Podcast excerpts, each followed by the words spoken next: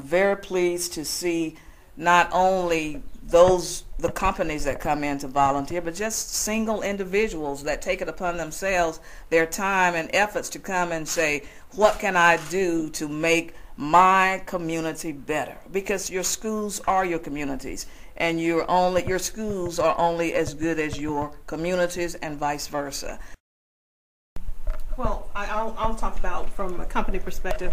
Um, you know, this gives, it, it, really feels like a neighborhood school for us. So we call it like our, not just Partners in Excellence, but our neighborhood school. And if you think of it from that perspective, it's about getting to know everyone in the neighborhood. So we try to encourage our associates to get to know Alice Coachman.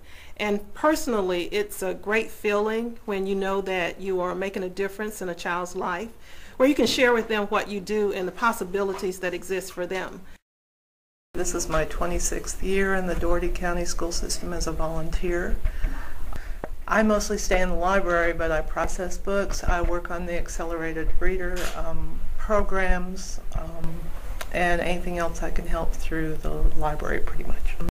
Libraries have always been very important to me. The more books we bring in, the more that's available for the kids. Um, we're one of Alice Coachman's partner in Excellent Schools. We come down, we do the reading across America with the students. Uh, we also participate in the teacher and staff back to school breakfast. We also sponsor through donations a lot of um, donations at the at our plant through um, their testing or any type of activities they have with the children and their families. And we're always glad to come out and um, support them in any way that we can.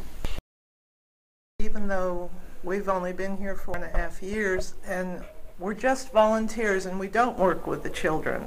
But I always feel that my time is giving the teachers more time in the classroom.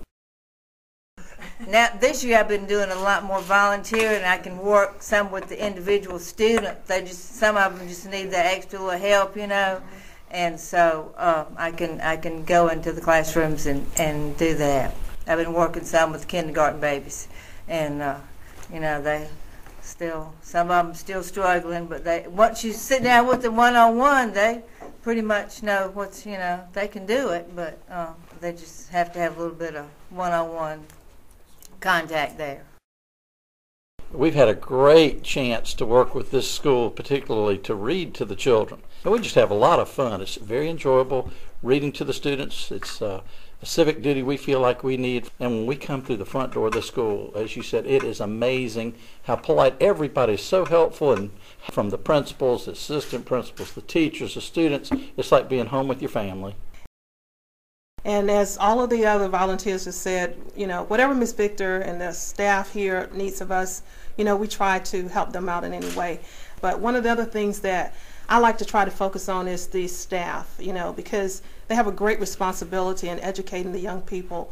So one of the things that we've done that I hope has supported them is around, we do a books are fun and all the proceeds from that at our plant goes towards their reading program here.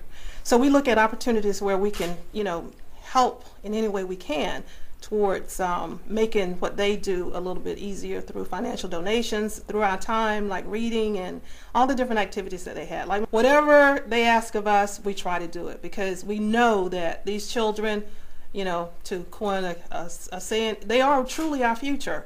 And it's our responsibility as adults in the community to help with that in any way that we can.